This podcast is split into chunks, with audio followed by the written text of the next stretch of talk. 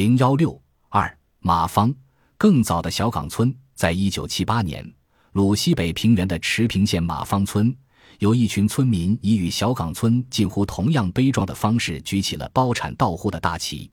然而，与后来载诸史册、代为定论的小岗村相比，他们却早已被淹没在历史中。一九七八年腊月，我无意间发现了山东池平县马坊村包产到户的事情。春节前。我在池平县一个集市上采访，无意中听到两位老人在悄声议论包产到户的事情。我租了一辆自行车，一路尾随着老人来到了马坊村，发现了这里的惊人秘密。鲁西平原上的池平县是黄河以北的一个贫困县，沙碱地多，以盛产园林大枣出名。马坊村便坐落在这片灾荒与饥馑频出的贫瘠土地上。一九五八年以来。这个只有十五户人家、一百一十亩地的村子，已经连续二十一年靠国家统销粮生活。一九七八年，生产队棉花亩产只有七两，粮食亩产七十一斤。从六十年代初开始，村里先后饿死过十一个人，土地无人种，生活没着落，只能逃荒要饭。马方马方，十年九荒，腰里没钱，屋里少粮，女的外嫁。男的逃荒是马坊村村民生存状况的真实写照，同小岗村一样，马坊村的转折也发生在一个寒夜。那年秋播拖了一个多月，迟迟没有落实，队里尚有不到二十斤种子，却没有人带领大家播种。全村中年人都轮流当过队长了，谁也不愿再为这出力不讨好的职位出头。管区派来学大寨工作组坐镇。催促马坊村选出队长来，可直至深夜仍毫无进展。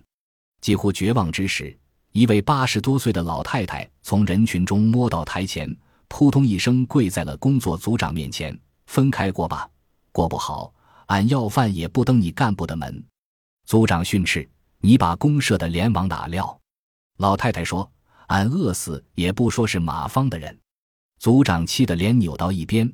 可倔强的老太太就是跪着不起来，正是这沉重的衣柜，让整个会场骚动起来。在场的管区书记闷声抽烟，不敢发火，然后猛地站起来，推门而出。有人喊道：“怎么办？”工作组长无计可施，甩下一句“看着办”，跟着管区书记出了门。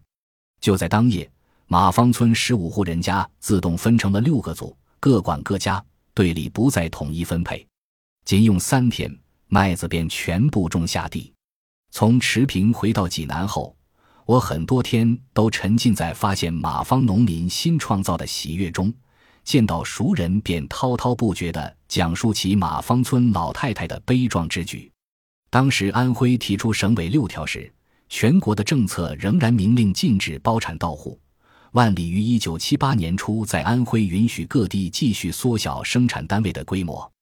不久后，在四川，赵子阳也提出了在农业生产中实行分散承包的十二条。但无论安徽还是四川，都只是将劳动单位缩至生产小组。我对马坊村的报道虽然写的也是生产小组，实质上就是包产到户。没有料到的是，三月十六日，池平县委报道组长张宝海突然出现在我的办公室门口，说是池平县县委书记管春梅派他来的。一进屋，他便关起门来，紧张兮兮地说：“不好了，中央批包产到户了。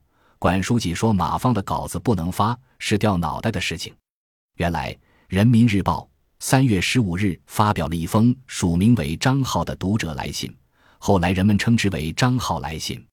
这封信明确反对包产到组，《人民日报》的编者暗语则明确表态：已经出现分田到组、包产到组的地方。应当正确贯彻执行党的政策，坚决纠正错误的做法。张浩来信如一盆凉水，浇在了刚刚燃起的包产到户心火上。我到新华社后所写的第一篇文字报道便这样无疾而终。如果当时稿件顺利刊发，或许成为中国农村改革起源地的便是马坊村了吧？如果回到大转折时期的历史景深中加以测量，这一篇被毙掉的稿件。则是整个中国农村改革过程中矛盾斗争激烈、莫衷一是的缩影。十一届三中全会时，有些干部已经主张进一步缩小劳动单位的规模，但高层的气氛仍然是坚决支持继续实行集体农业。当时农村实行包产到户的话题仍然属于大忌，一些党的领导人甚至担心，如果允许土地私有，贫苦农民最终会沦为佃户，剥削佃户的地主会重新出现，一九四九年以前的农村问题会卷土重来。直到一九八零年五月，邓小平公开支持万里倡导的包产到户，整个形势才逐渐明朗。一九七九年秋，形势发生转机。这年九月下旬召开的中共十一届四中全会对中共中央关于加快农业发展若干问题的决议草案进行修改，并公布实行。有两处修改特别引人注目：一处是重申坚持按劳分配、反对平均主义的原则；另一处是将不许分田单干、不许包产到户改为不许分田单干。除某些副业生产的特殊需要和边远山区。交通不便的单家独户外，也不要包产到户。有两个不许变为一个不许，一个不要。对包产到户口气有所缓和，而且允许某些例外。十一届四中全会一闭幕，我就来到了章丘县农村。新闻界传达的声音也在农村弥漫。